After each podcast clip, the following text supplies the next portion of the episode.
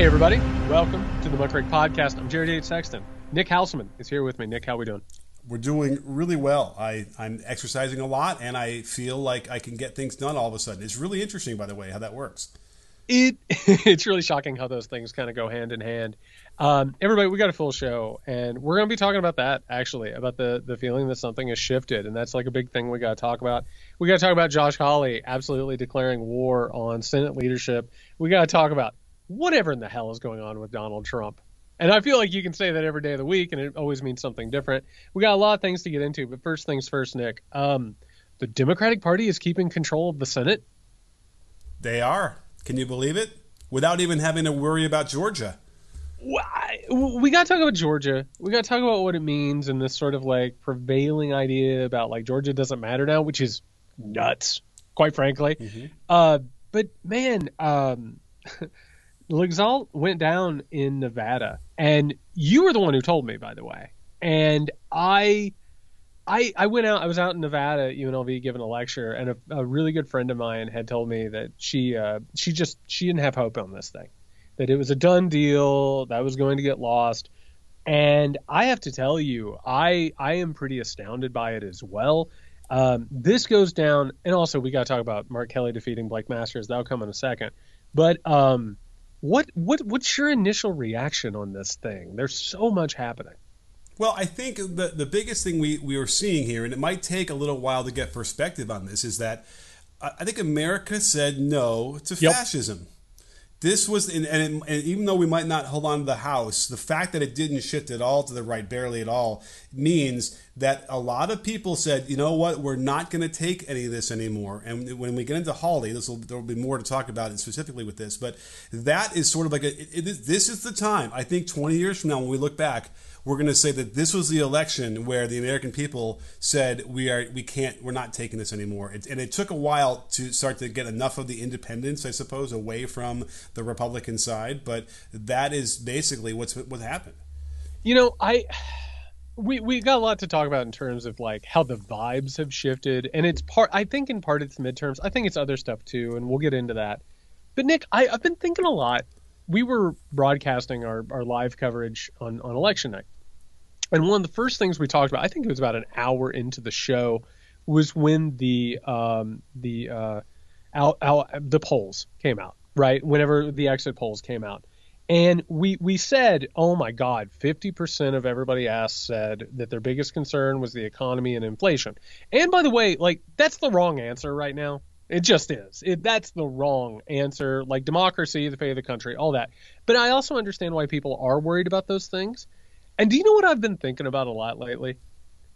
I think a lot of people who answer there like, why in the hell would I turn something as important as the economy over to these crazy assholes? Because here's the thing, and and and it it's now it's more obvious to me than ever.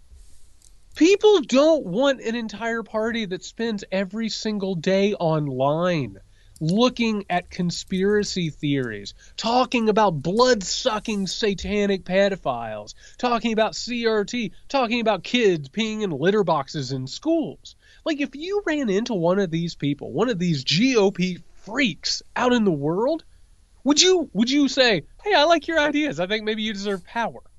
No, this was a freak show. And and I think I think you're right. I think what we've seen here, and by the way, we're talking about Blake Masters, and we'll get to that more in particular in a second. But man, how do you trust that? And even people who aren't comfortable with the Democratic Party, even people who don't approve of Joe Biden, like they took a look at these people and they listened to them. And and the right, and this is a lot to do with what Hawley's talking about, but like the right has gotten so unbelievably online do you know what I mean? Mm-hmm. Like they've gotten so ingratiated in their own little bizarre, uh, freakish ecosystem that like I have to say, I think I think it I think it scared the normal people. Do you know what I mean? Mm-hmm. I think it freaked them out. Well, there's so many things going on with all of that you just said. Um, a lot of it is the media needing a horse race, so they're yep. going to push this whole thing. Uh, there are a lot of people, though, Jared. Let's not forget, a lot of people in America believe all that shit, and they're never going to be convinced otherwise. Yep. But I think that the coverage of them made us feel like there was a lot more of them and that it was immovable when it turns out there are not a lot of them. It is a bit of a marginalized group, and it always has been. It's just they're giving an out they're given an outsized platform that makes it seem like they're everywhere, and uh, that goes into the, the notion of the polls themselves. Now, exit polls are different, obviously, than the, the polls from beforehand, but I don't think we can really trust the polls anymore. It's not, and it's not about faking the polls or the methodology or whatever. We saw that young people are now equating their numbers are getting close to what the 65 and over numbers are, which is an interesting balance here, which it never was certainly in the midterm it never would be the same. So these young people they're not going to answer any questions. You're not going to be able to get to them anyway. They're not going to answer any phone calls. Do you answer calls that you don't recognize? No. No. No. And so once that electorate, that section electorate got big enough and has the same effect as, as, the older people do, then all of a sudden the polling won't give you accuracy. Right. And uh, there, has got obviously there's got to be another way to do the polls. Obviously, you know, younger people would do it probably online or some other way, but until they figure that out, Nate Silver can go uh, well, I don't wish he on can anybody. he can but... pound sand first of all. Okay, he can pound he can sand. Do. But man, Which, that was way, not the idea and the, the, image in my head. I didn't I didn't realize it until this week, but like uh, Nate Silver is a graduate of the University of Chicago, and not to throw shade at your neck of the woods, that's a very particular thing. You know what I mean? Like that okay. says a lot about who Nate Silver is and what he prioritizes. I'll just leave it at that. Do the research if you want people. But I, I also think to go along with this, I think a lot of people were saying uh, Roevember, right? Remember Roe v. Wade. I actually think, to be honest with you, I think that the way that this country is balkanized, I think the way that like individualism has settled in this country, and we feel like our fates are sometimes more important than the fates of others. I think even the overturning of Roe v. Wade in a vacuum might not have led to this result. It is the accumulation of all of it. And here's the thing I'm sick of it. I know you're sick of it, right? But also, we're political junkies. We talk about this constantly. We live it. We breathe it. Obviously, there's something we find fascinating about it. The average person is so sick of this shit. Mm-hmm. You know what I mean? They're tired of Trump. They're tired of talking about elections being stolen. They want to be left alone, for God's sakes. They want somebody to tend to the store so they don't have to think about this stuff. That has its own problems. You know what I mean? Like to, to, to, just want to be removed from government and not think about it and just be secure in your property and, and your wealth and all that. But these Republicans, I mean, you're we're we're looking right now at the possibility of Kari Lake getting defeated. And if Kari, I feel like if Kari Lake would have toned down her act 10 to 15 percent, we wouldn't even be having this conversation. But it's so over the top that people are just like, just shut up and go away. Uh, it, it, it, was November. I, I thought it was no, not November. Oh, never mind. That's wrong. But that speaks about Kari Lake because Kari Lake was talking about that, and um, that's probably why I'm feeling so good right now this month. But nonetheless, Kari Lake was the same thing as Donald Trump. If Donald Trump would have toned down 10% of his tweets then he'd be in the White House right now, or 15%. Ah, okay. And if he would have, probably the COVID thing would have, if he would have handled that a little bit better, he probably would have, you know, or whatever. He would have had a much more legitimate shot, which is why we're so afraid of like DeSantis. So, um, yes, I, all of that is really, really important. And, um, and, and here's the thing about the average voter, though. Obviously, they're probably repelled by everything, right? This is this whole system sucks. But it's so much easier to then say, but but at least I stand for, I don't know, democracy. Yep. And so, at the very least, I could say, well, I got to go with the Democrats because at least they want to have some semblance of uh, free and fair elections, and they want to actually maybe you know help us with uh, you know make sure we still have uh, Social Security and Medicare, all of those things that are like the Republicans are basically threatening to get rid of and threatening to with the debt ceiling going forward, which seems to be completely that was what they have on their first thing on their the only thing on their agenda was uh, the threat of the debt ceiling. So those, which shuts down the government, shuts down the economy. Right. It's a real problem. So. Um, it's easy. It was easy for them to choose. Like you know, even if they didn't like the Democrats, it was easier for them to choose them. Yeah, and you know they have spent, and and, and I want to get to Blake Masters. These people have spent so long. They don't talk to regular people.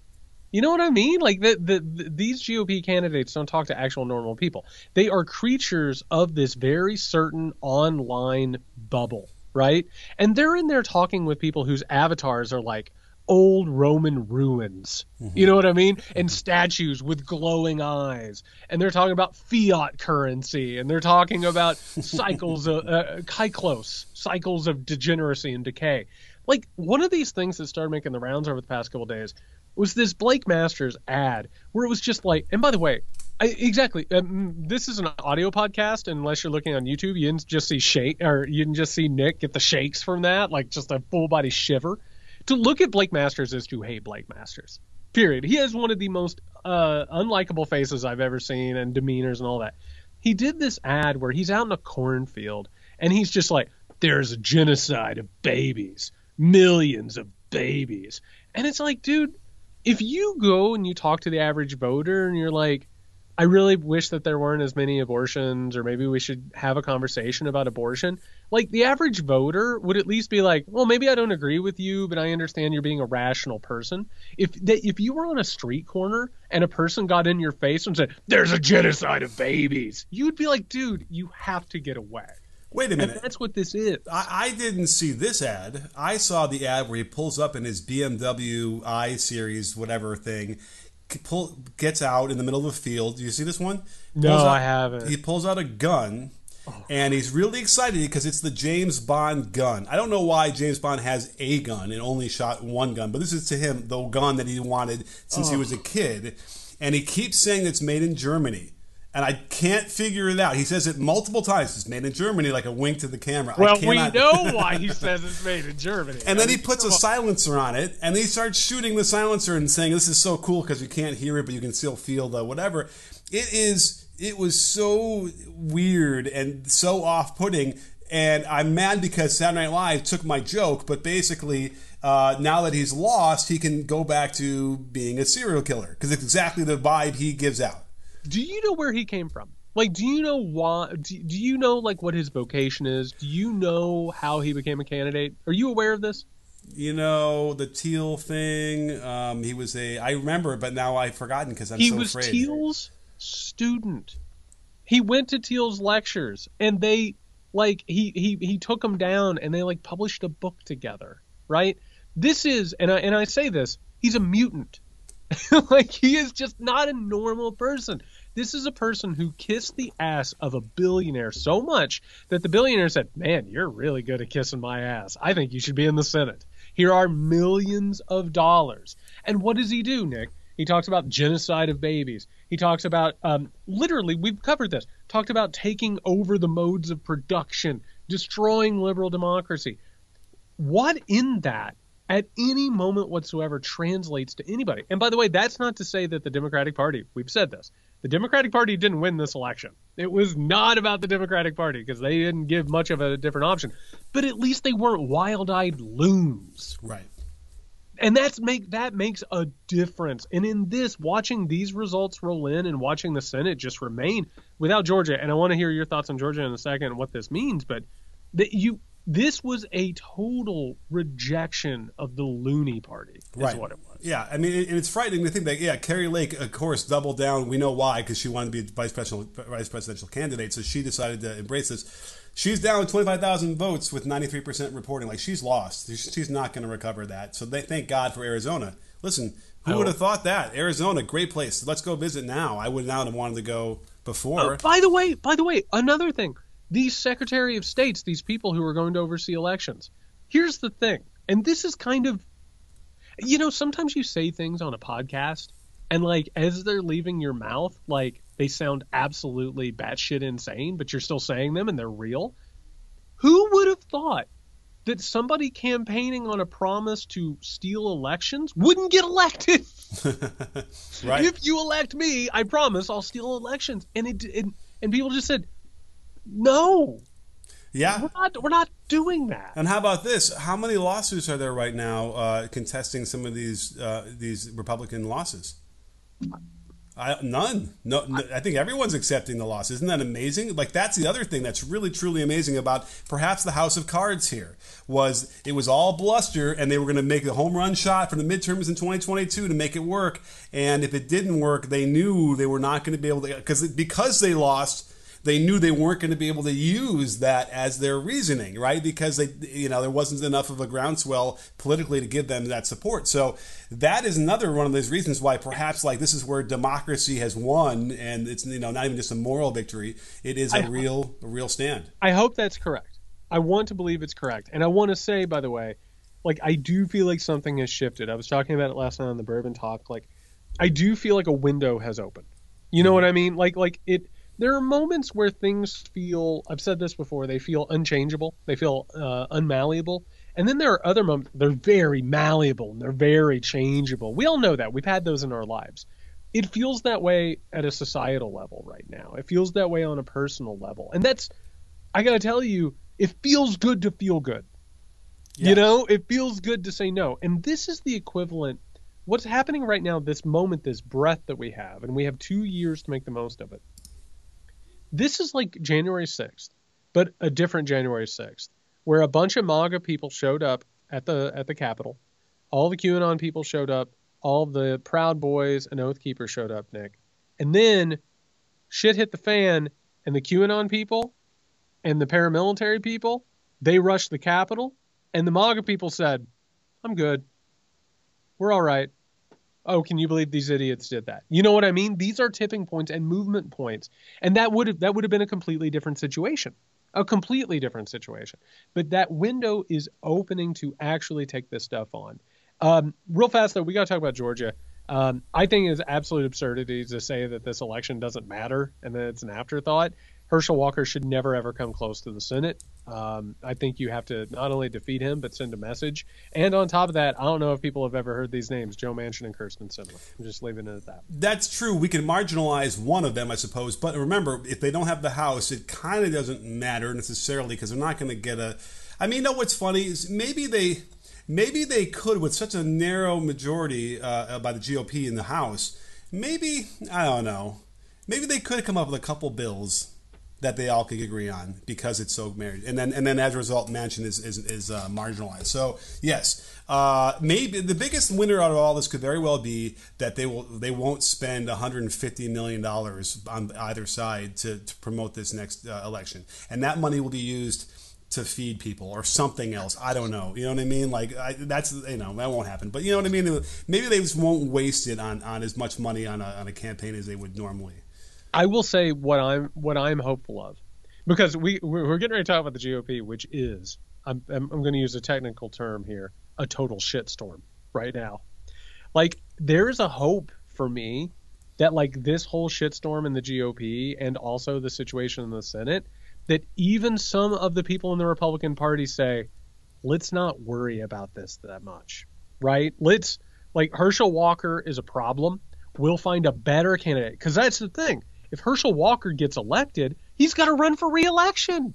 You mm-hmm. got to do this again. You got to run it back. And speaking of sports, there's a certain point with your team where you're like, do we keep putting this team out there or do we like build it up from the bottom up? And like Herschel Walker, I mean, my God, he could possibly do the GOP more damage winning this election than than losing. Well, you know, you skipped ahead to the, the next election cycle. He'll have six years, six to years. completely say the most ridiculous things and ruin. His, how many families are we going to find? Yeah, how many, how many paid for abortions are we going to find? Seriously, like yeah. six years of that. Like I'm praying, like Tommy Tuberville has so you know demeaned himself as it is already. I'm praying, you know, that you you'd imagine the same thing and worse would happen with with. Uh, Walker. So um, yeah, that would that would be a thing. I, I just don't think he's going to win. I, I, I, suspect that there's demoralization happening in Georgia of the GOP side. They're not going to get the turnout they want. They're going to throw up their hands because the Democrats have the control anyway. So I'm I'm going on the record right now as saying that Warnock is going to win that, and we have nothing. There's nothing to fear Wow, that is that is whistling past the graveyard, my good friend. And you know, uh, really quickly before I forgot, you know, we are talking about how we've come back from the brink here a little bit, right? People have rejected this. It's a little bit like you know, do you ever see Boogie Nights? I love Boogie Nights. It's a great movie. So you remember when Dirk Diggler, after toward the end of the movie, manages he comes home. To, he walks all the way back to uh, to Jack to you know Jack Horner's house, uh, Burt Reynolds' house, and you never would have thought that seeing Burt Reynolds and his character in the kitchen was would it be the most amazing homecoming? Like oh thank god he got back there. But that's sort of what like where we are with democracy right? Like it kind of had gone through and listen Dirk Diggler had seen some things seen and, some and done things. some things. And uh and he got back and they gave him the hug and that that isn't that isn't that what we feel? I here's what I feel, and I, I want to be frank about this because I want people to remember it, and I want because we have been taught right. Every election is the election to save everything, and everything's fine as long as you win the election. If the Republicans win the House, and it seems like they're going to, even if, by the way, even if the Democrats win the House by like one, mm-hmm. Nick, you and I both know this. The next two years, not a lot is getting done.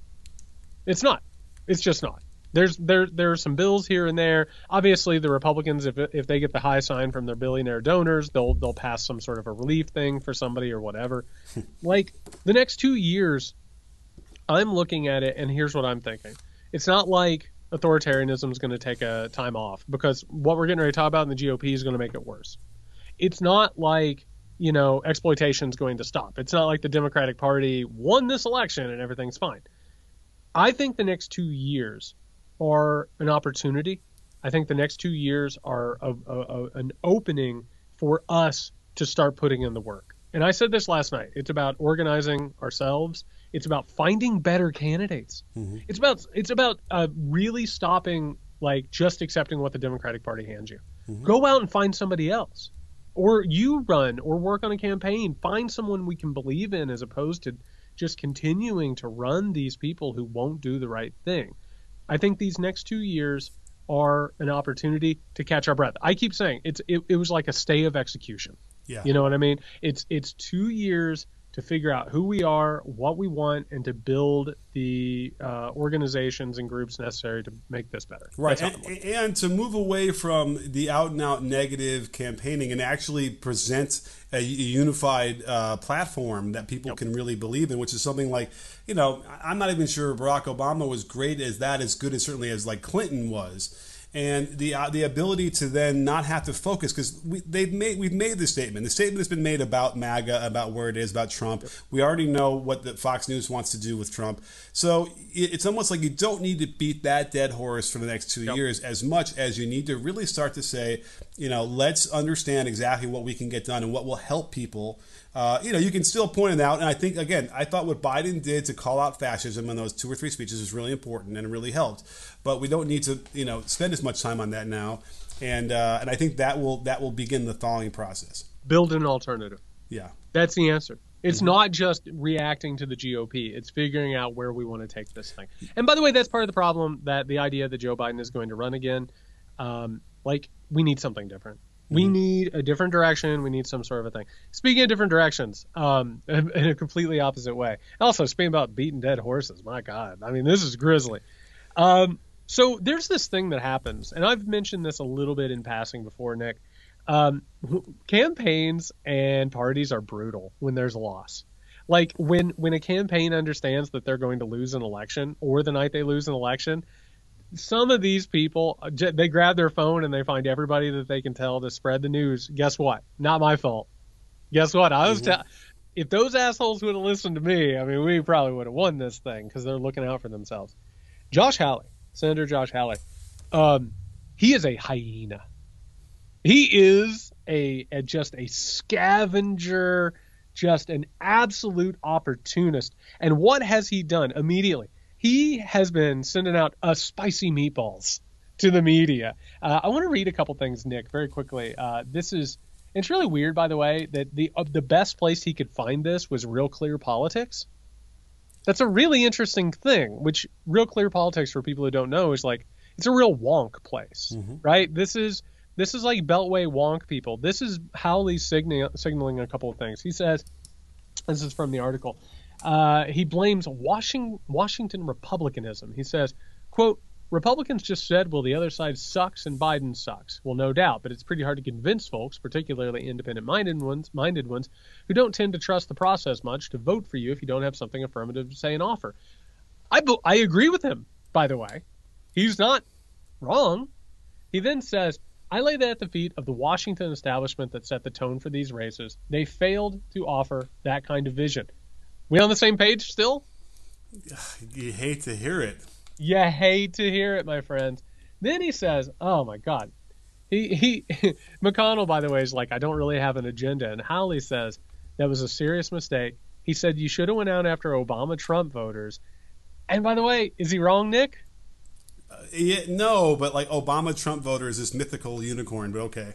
Well, there are some of them, and then he says that he's not going to uh, he's not going to vote for McConnell uh, for leadership. He also says, "quote This does not address any of the felt concerns of voters, particularly voters who are struggling economically, who are struggling with rising prices, who have paid into these systems, Social Security, Medicare." He says it was a mistake to come out and say that they were going after them, and he was right.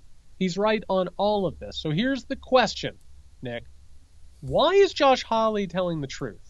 Because let me tell you something. He's not speaking truth to power because he's interested in making things better. Why is Josh Hawley speaking the truth? Uh, you know, he's nibbling on the edges here.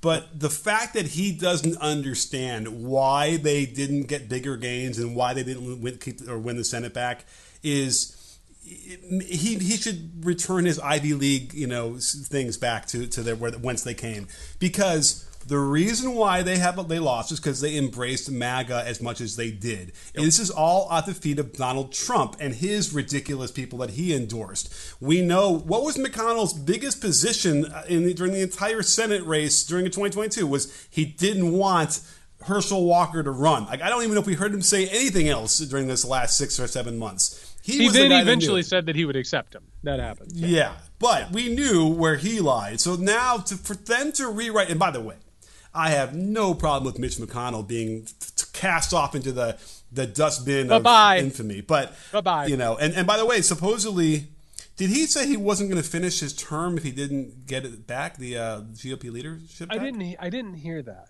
But here's the thing, Nick. Like, I don't know if you've seen this. This is this is going around again, real political uh, sicko circles all of the main Republican conservative think tanks, organizations, leadership, like the heavy minds, the heavy lifters, they've circulated a letter today, Nick. And they've called because yeah. after an election like this, you have to meet and you vote for your new leadership and you figure out how to go forward. They're all talking about delaying it. They all want to delay it for a little bit. And here's the thing I'm going to read a tweet from Josh Hawley speaking of. Quote, this is a tweet. The old party is dead. Time to bury it build something new. Nick, this is a hostile takeover. Oh yeah. And this is exactly what you and I keep talking about, national conservatism. It's people like him, it's people like Josh Hawley who want to again, we've talked about this sort of a right-wing bastardized Marxism. Him, JD Vance, he by the way, he is so sad that Blake Masters didn't make it. They right now the reason they want to delay this is they want to create, they want to take advantage of this moment of weakness in the GOP. They want to take advantage of what happened in this midterm. They want to create their own apparatus within the party and take the party over in a moment of weakness. And I got to tell you, the national conservatives are dangerous as shit. Oh, absolutely. But and don't forget what he also wants to call for. He thought what the platform should have been in, in the midterms was being, you know, tougher tariffs on China, reshoring American jobs, opening up American energy full throttle and put, uh, putting 100,000 new cops on the street. That, that sounds very familiar. It sounds exactly like how Trump would say the thing, especially yep. the tariffs on China, yep. um, which backfired uh, anyway on us. So uh, he doesn't get it. You know, he doesn't understand. Although I think maybe he mentioned that we should they, they shouldn't have put uh, Medicare and Social Security on the table. I think he at least understood that he's not that dense. He's well, not that. Time, time out. I I think I think when he says that, he's like, "Don't tell them we're going to ah, do it." Right. You know what I mean? Like, oh yeah, we're absolutely going to destroy Social Security and Medicare. Don't tell them before the election. Mm-hmm. Don't don't send out a flyer that says, "Hey, I'm an idiot. We're going to destroy Social Security," right? And make sure that Grandma's got to cut her pills in two. So, so basically, stop saying the quiet part out loud like we've been doing since 2016. And to go ahead and like we've talked about, all these people, and Donald Trump is absolutely, and we got to talk about him in a minute, unfortunately. Donald Trump is a buffoon, but what he showed was something that all these people could take advantage of. They saw it, they they studied it, they figured out how to reverse engineer it. They know that the solution is to run to the left of the Democrats and not mean it, and run to the right of the Republicans and mean it, and find somewhere in between once you have power. And again, this is what we've been warning about, which is competent MAGA. Mm-hmm. We're talking about real ideologues. We're not talking about people who stand around talking about big, beautiful boaters. You know what I mean? Or having hamburger parties with like college athletes. We're talking about a serious group of ideologues, a serious group. And Hawley is absolutely one of them. This right here is again like a like a hyena. It is Hawley sensing weakness and understanding that he now has a running mate, by the way, with J.D. Vance. The two of them now have their own, you know, caucus within the party, and they have other people who believe the exact same thing that they do, and they're going to have think tanks and institutes who are going to push people towards that. And by the way, just letting you all know, they have a candidate in Ron DeSantis. Yeah. Like that's what is happening within the Republican Party today. Well, you know what I was what I got from reading that little thing from him uh, and his ideologies was that it seems to me like MAGA MAGA we, we have to have a question or a discussion about whether or not did, did the MAGA movement come because Trump decided to tell everybody what to think and they're like, yeah, yeah, yeah? Or did they already think these things and they're like, we have to just mirror what these crazies were saying? Or it probably maybe a little bit of both. both. I, and I think if it was a little bit of both, I think what Hawley seems to be shocked by is that there is a whole other subset of people that they relied on that was going to vote for them in the midterms uh, that think for themselves and do not simply accept what like somebody from a MAGA person would tell them to believe. And maybe they're not they're not and they're not predetermined to sort of believe all this conspiracy shit anyway. And that's the difference. And again, that's why the party could conceivably crash and burn, and they'd be forced to come up with some other version of something that would not be the Republican Party. I am so glad you brought up all of this. And and and listen, I want to go ahead. I want to take a second because what we've been told about politics, by the way, is that great men of history, right? This is the Hegelian concept, right? That these great men of history, they sit in a room, Nick, and they just come up with great ideas, right? It just all of a sudden, like, it, it, a flash of inspiration because of their genius and possibly the divine touching their brain, right? That's not what happens. People, politics, and uh, parties, they are expressions of what the moment wants or needs or pushes, right? So I, I was talking about this last night. The Republican Party is one expression of what capitalism wants, right? They want people to say, "Hey, I know there's a pandemic on. Shut your mouth and go to work." You know what I mean? Mm-hmm. Like I, I, I'm done. You're going to work. Maybe you'll die. I don't know. But do you, Fuddruckers? Do you want it around or not? Right. Right. The Democratic Party is the expression of capitalism that's like, we really don't want to do this. This sucks. And I'm really sorry that we're doing this, but we got to do this right now. You know what I mean? That more empathic thing where mm-hmm. you're having meetings about like uh, the corporation wants you to learn about diversity, but they actually are just avoiding lawsuits, right? What we're talking about here is that Josh Hawley and the national conservative movement that we're going to be dealing with for a while and have been for a while, they right now are angling to the market and capitalism to say, hey, our system's messed up and it's reaching a terminal point that isn't going to work unless you have a strong hand, right? You need competent, hardworking authoritarians who can put things right and you can trust. There's a reason why all of the donors are leaving Trump and going to DeSantis. Because they want the market taken care of by someone who's not going to be all touchy feely and democratic and all of that. And so the national conservatives are trying to embody it. But you just said something that's really important. And I want to go ahead and bring this around because it, it comes back to what we were saying. The national conservatives have a window, a really, really small window. It's this crisis that we're talking about, that economic crisis, political crisis.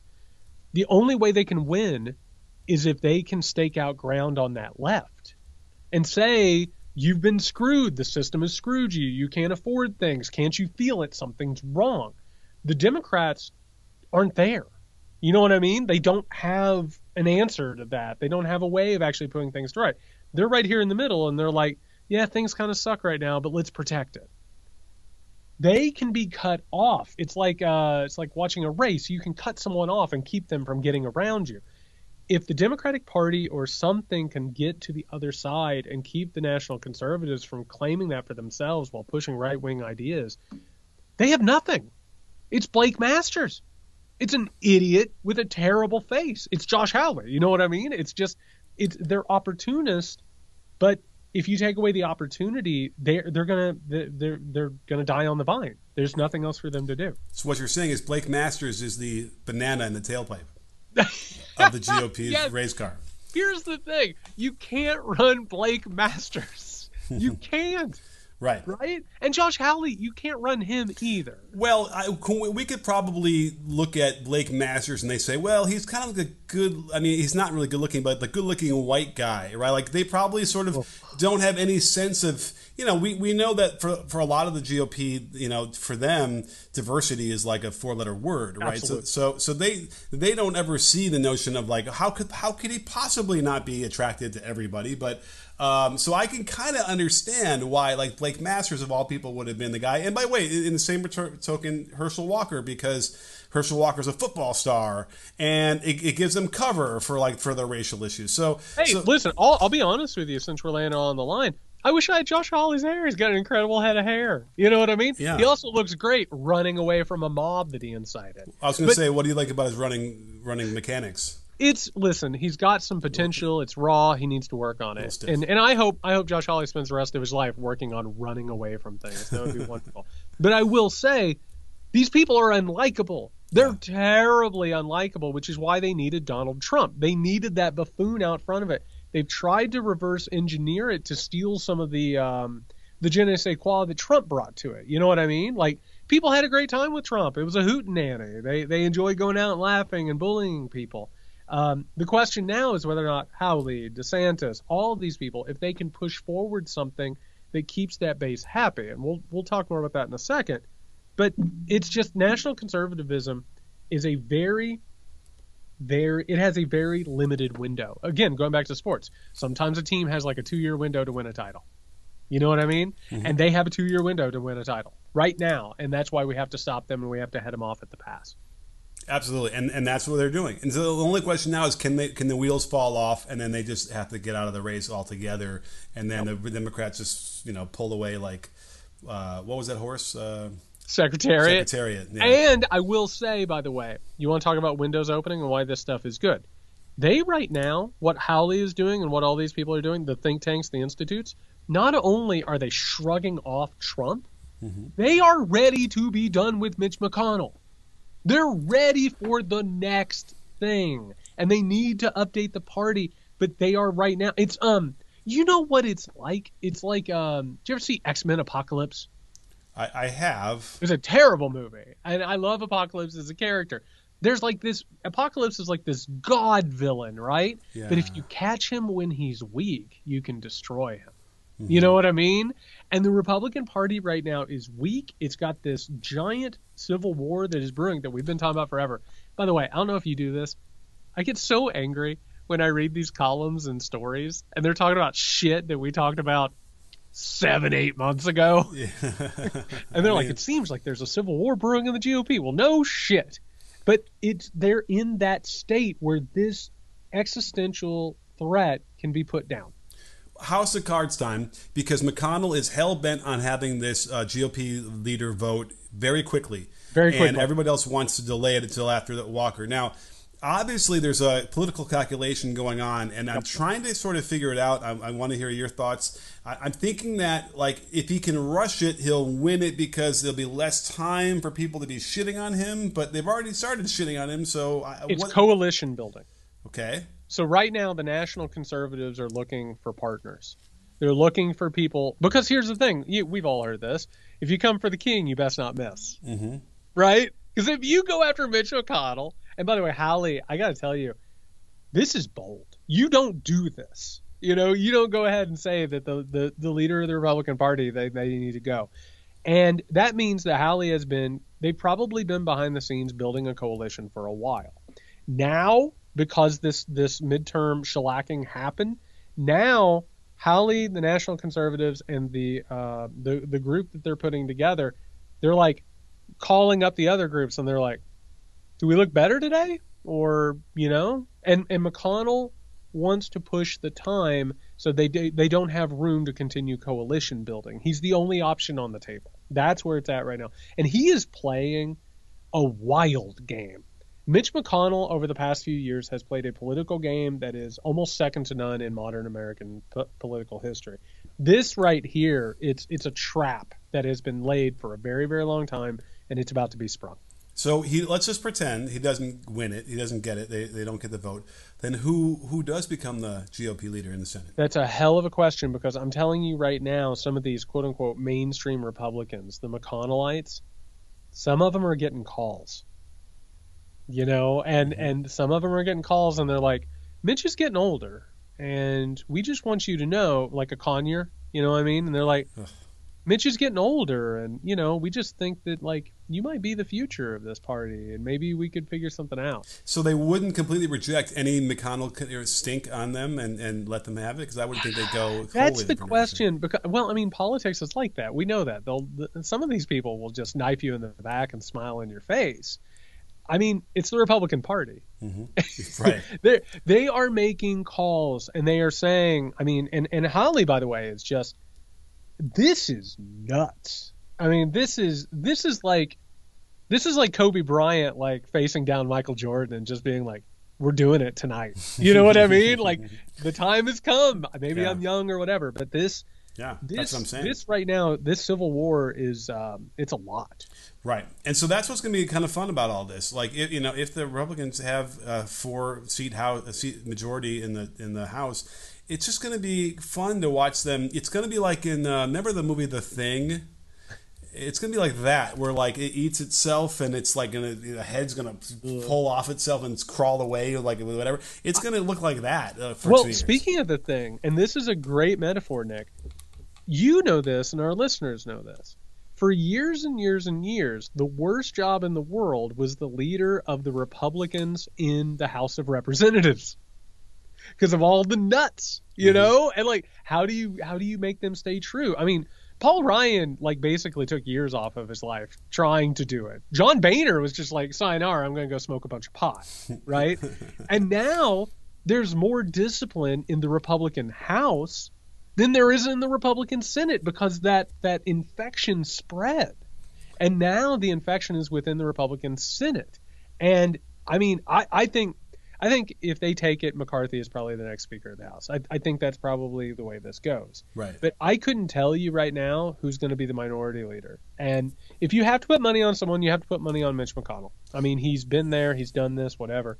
But this this thing that is happening right now is going to determine the next couple of years, but also probably the future of this country. Did, did you just try and say that the GOP Senate is crazier than the GOP House? No, I'm not saying. Because I got some I got some cards I can play for you, Jared. If I you got really some discipline. Go ahead. That's why. I'm, I'm saying discipline Okay. wise and ideologically, because the House is just batshit nuts. Yeah. But what's happening in the Senate, this power grab is uh, it's very telling. I'll just say that. So the most logical outcome of these next two years, though, will be you know in some respects fun. Will be it'll be fun to watch. It's going to be happen. fascinating. Yeah. I don't know if fun's the word. It's going to be entertaining, entertaining perhaps. Like right, Well, I think Can I just say, okay, I, because this, I'm really glad you brought this up. Like, okay, we do find this interesting. Otherwise, Mm-hmm. we wouldn't be doing this. In my head, the National Conservatives are one of the most dangerous things that America has produced in a very long time. But when Josh Hawley tweets, "The old party is dead, time to bury it, build something new," I'm just like, "Oh, excellent! Oh, let's see what happens here, Yeah, right?" yeah. Because it's it's what we've been anticipating. Yeah. It's what we've seen. It's what we've analyzed. It's what we've predicted, and it became very obvious. And now that you're watching it come to fruition, you're you're exactly right. It's not fun. It's just it's fascinating. Well, here's the, the scary thing because obviously, in my mind, it's, they're just going to implode. It's going to be a nightmare. They're going to end up eating each other, but uh, in the aisles of the Senate. But um, or or they have this 2010 reckoning, reckoning, which did you know for all of its evilness, did lead to you know gains by the Republicans and the, the Freedom Caucus, the birth of that. So that's what you have to worry about. It's kind of like how the, the Democrats played with fire by trying to push these radical candidates in their primaries, the GOP primaries. And then it kind of worked out for the most part, but man, that was some dangerous, you know, stuff that they were doing there that could have really backfired. So, same thing could happen here. Um, I, at the very least, I'm just thinking of, you know, it'll be really easy to pin a lot of the gridlock and a lot of the issues that uh, people hate about government on the GOP. I think in the next two years, and and that'll be worthwhile. So on on that note, by the way, and Nick, I don't know if you caught this because listen, I don't I don't watch the Sunday shows anymore, but I I like keep an eye on them to like see. Um, Senator Bill Cassidy was on uh, Meet the Press, and this is the thing. By the way, they spent their entire weekend just absolutely just pushing away from Donald Trump. It is very delightful. Can you can you can you play the people like a quick little clip of uh, Senator Bill Cassidy? If this is the result of these elections, but the Republican Party still has sort of the same leadership at RNC, Ronna McDaniel, Kevin McCarthy of House Republicans, Mitch McConnell of Senate Republicans, and of course Donald Trump is sort of the, the leader out there. If there's no change there, um, do you think that's a problem for Republicans going forward? First, we're not a cult. Press pause. We're not. Press pause. I want to say before we move forward because I oh man, Nick, going back to the idea that like if a re- random Republican politi- politician came on the street, he's like the kids are in litter boxes. You'd be like, okay, guy, all right. If somebody came up to you and the first thing they said was, "We're not a cult," the hell you're not a cult. If you have to say out loud, "We're not a cult," you're a cult. I mean, it, it was the first thing he said. He the led with first that. thing he said, "We're not a cult." Maybe like bury that somewhere in the third paragraph, but man, lead it. That's rough. You want to hear the rest of this? I, I I do. I just Nick. Sometimes sometimes this shit is so funny. His first thing. Yeah, you didn't uh, apologize for having Chuck Todd on the show, though. By the way, we should. We did have to bring Chuck Todd on in order to give it background. We should have. We should have said apologies. All right, here we go. Like, okay, there's one person who leads our party. If we have a sitting president, she or he will be the leader of our party. But we should be a party of ideas and principles. And that's what should lead us. And I will go back. What we've been lacking, perhaps, is that, that, that fulsome discussion followed up with the policy initiatives that we work to pass that will define who we are good luck with your principles, my man, because you threw those overboard a long time ago. How did that policy writing go in 2020? Right? You know, they even asked him, uh, Trump, yeah, like, yeah, we'll just copy and paste it from 2016. I mean, like, they don't even want to write it, so this is ridiculous. This guy It's, it's incredible from a party that didn't have a platform the last presidential election. And and on top of that, have just spent every single day spitting in the face of every principle that they supposedly had. Who, by the way, there's one election left to run. There's a runoff in December, and it involves Herschel Walker, who is a walking, talking contradiction of every espoused principle of the Republican Party. And they said it, Nick, out loud. We heard them. We played it on the podcast. They said we don't care about our principles. We only care about power. It's the exact same thing as saying we're not a cult. Like they don't have principles. If you want principles, you're going to have to like completely change yourselves and have like some sort of a come to Jesus moment, but you're not going to do it. And quite frankly, watching them run from Trump, I got to tell you, it's delicious. You it's know, a delicious thing. I wanted to say that I was wrong about the notion that like you know people don't care who the candidates are; they just simply want a rubber stamp because of the results. Look, you know a lot of those these terrible candidates are losing, but then I realized that that's not really the case. It's it's the in the general election, yes, there's a lot of people who are not part of the GOP, but as far as the GOP goes, they're the ones that got nominated these people in the in the in the primaries. So they still don't seem to care that much. The Herschel Walker thing is probably the litmus test here to find out if they really care about who the person is and if they have a little bit of a wherewithal to actually do the job versus just having a rubber stamp. And it looks like you know that it'll, it'll be spoken again that that they they, they don't all them want it, which is a, another victory. That's exactly right. And I got to tell you, by the way, I, I'm going to charge you with something. You're better at this stuff than I am. I want you to find a sound effect that is every time that we talk about Trump DeSantis, because this thing ain't stopping. Mm-hmm. This thing ain't stopping, and I got to tell you, it. We're only a couple days past the midterms. This thing's already spicy. You know what I mean? Like this is this is going to be it's it's Kong and Godzilla, but also you want both of them to lose so badly. I mean, oh, that's, that's a possibility. that's a possibility. We'll look. At... I need something. I want like some. I want a soundbite of someone saying something. So I want to say, by the way, as Donald Trump, it looks like the possibility of him being indicted becomes more and more likely. And everybody says, and here's another thing we've talked about, Nick everybody's coming out and saying, Psst, if you don't run, you probably won't get indicted. and he's like, if I run, I won't get indicted. No, no, no, don't, don't, run. run. You probably, I should run? Okay, great. As that's coming together, Nick, I love this thing where Donald Trump cannot contain his emotions. As people are paying attention to Ron DeSantis, he gets on, I don't know, Truth, Social, Gab, Parler, Getter, Getter, Gotter, whatever it is. Nick, and he says, "This is wonderful." He says, "This Ron, this Ron DeSantis, he wouldn't be in office if I didn't send the FBI to fix the election." he seems to admit a federal crime. He seems to admit like not only an impeachable crime by president, but like a high crime. And like, and then everybody says, I don't know if you've seen this. Everybody involved goes, "That never happened." Right. They say it never happened. He admitted to a made up crime because he wanted to go after Ron DeSantis. Oh, well, he got Scott involved too, the senator, uh, you know, Florida at the time too, like to get him, you know, saying, well, he was part of it too. Like it's kind of like, eh, you know, when you're guilty and you want to grab drag other people into your, your schemes to make it seem like me uh, and Scotty were talking about it, weren't we, Scotty? Yeah. I think it was on the fifth. Yeah. So I have no doubt he, he he decreed that they should do something and stop the count voting and all that stuff. But I'm sure they said, yeah, we're not going to do that, as they said that every other day in the White House based on something Trump told them to do. Isn't that incredible? He just comes out and admits yeah. this oh, crime. It's but, uh, it's but, unbelievable. But then there was reporting that they found like two more top secret documents in his in his desk, or maybe they were already always there that like were dated after he was president.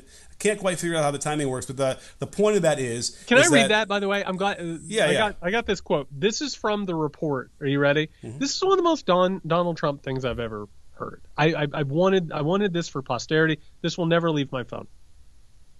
Quote: The former U.S. president kept in the desk drawer of his office at the Mar-a-Lago property in a desk drawer, by the way, in a desk drawer. Just where, where else oh, to put your top secret documents? Mar- Mar-a-Lago property, one document marked secret, and one marked confidential, because of course, alongside three communications from a book author a religious leader, and are you ready, folks? A pollster. it's the most Donald Trump thing I've ever heard in my life. He violated state secrets and just kept them in there. People are now saying he did it just for, I guess, to impress people. I think he's made money off of it. Let's be real. But that's incredible. That's yeah. that's that's that's open and shut. But I think the point is, of the timing was that like here's a, a way to poke holes in his defense that he uh, declassified everything before he left because you can't declassify even if you want to wave your hand if you are not officially president then you can't wave that hand and declassify him anyway. And so they've got at least a couple of those documents. That that's all you need. You just need one. And uh, I yeah I, I have uh, uh, averred. Can I use that word aver? I aver that uh, you know I've been averring that he's going to get indicted. There's no way you cannot indict on this specific thing. I don't care the taxes and the whatever, but this this is the doozy that you couldn't ignore.